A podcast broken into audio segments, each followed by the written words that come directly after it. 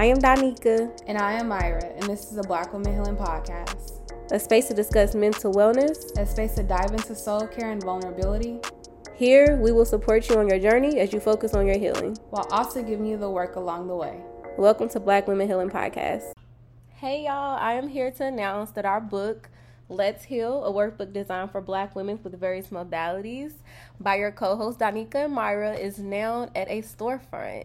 And so the storefront is Urbana Goods. It's a community store that brings an upgraded experience of connecting with the community uh, with small crafting gatherings and workshops and supporting other local businesses by housing and selling their merchandise, such as us. And they even sell some of your typical items from the local convenience store. Like y'all, I literally bought some body butter, hair products, and a cute purse all from this store. Just to give you a little example. So when you have some times, check out Urbana Goods. It's located in Gardena, California. The actual address is 1756 West El Segundo, Gardena, California 90249. You can put it in your GPS, whatever you need to do, but go ahead and make your way there and check us out.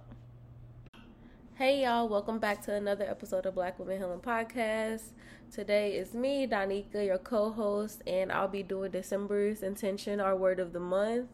Um, we just had a recording and it was pretty emotional for me. It was about grief. Uh, you almost definitely be hearing that episode soon, but basically, I was emotional mess. Had to step away. Uh, it's very rare that I feel like I get like that.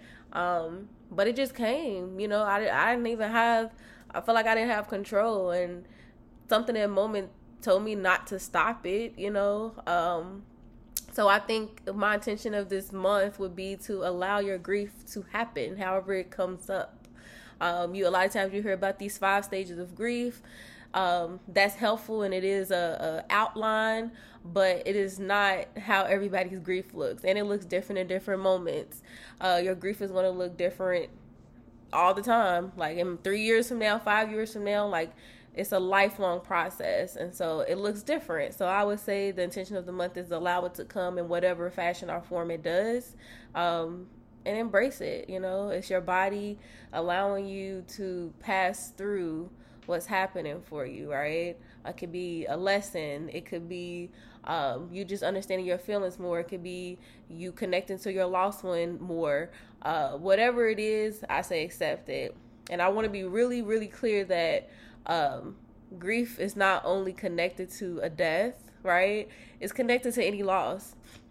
You can be grieving a friendship. It could be grieving um, losing a job or even a loss of a home, a space she was in for so long. So um, all of those things are losses. And i think especially around these holidays and stuff that's when it really comes up. So what we don't want to do is suppress it and it come up in different ways like allow it to come out. Um, and also encourage these little kiddos to to allow their grief to come out as well.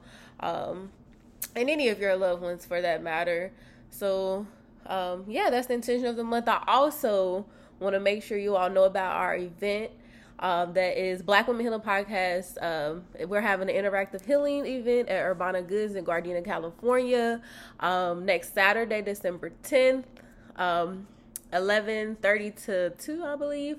Check the event description to get all the information. Uh, it's going to be really good. We haven't met up in person in a long time, and so I'm excited, and I hope you all can join. Uh, so hopefully, I'll see you all Saturday. If not Saturday, we'll have another episode for you all next Monday. So, thanks for listening to another episode of Black Women Healing Podcast. Bye.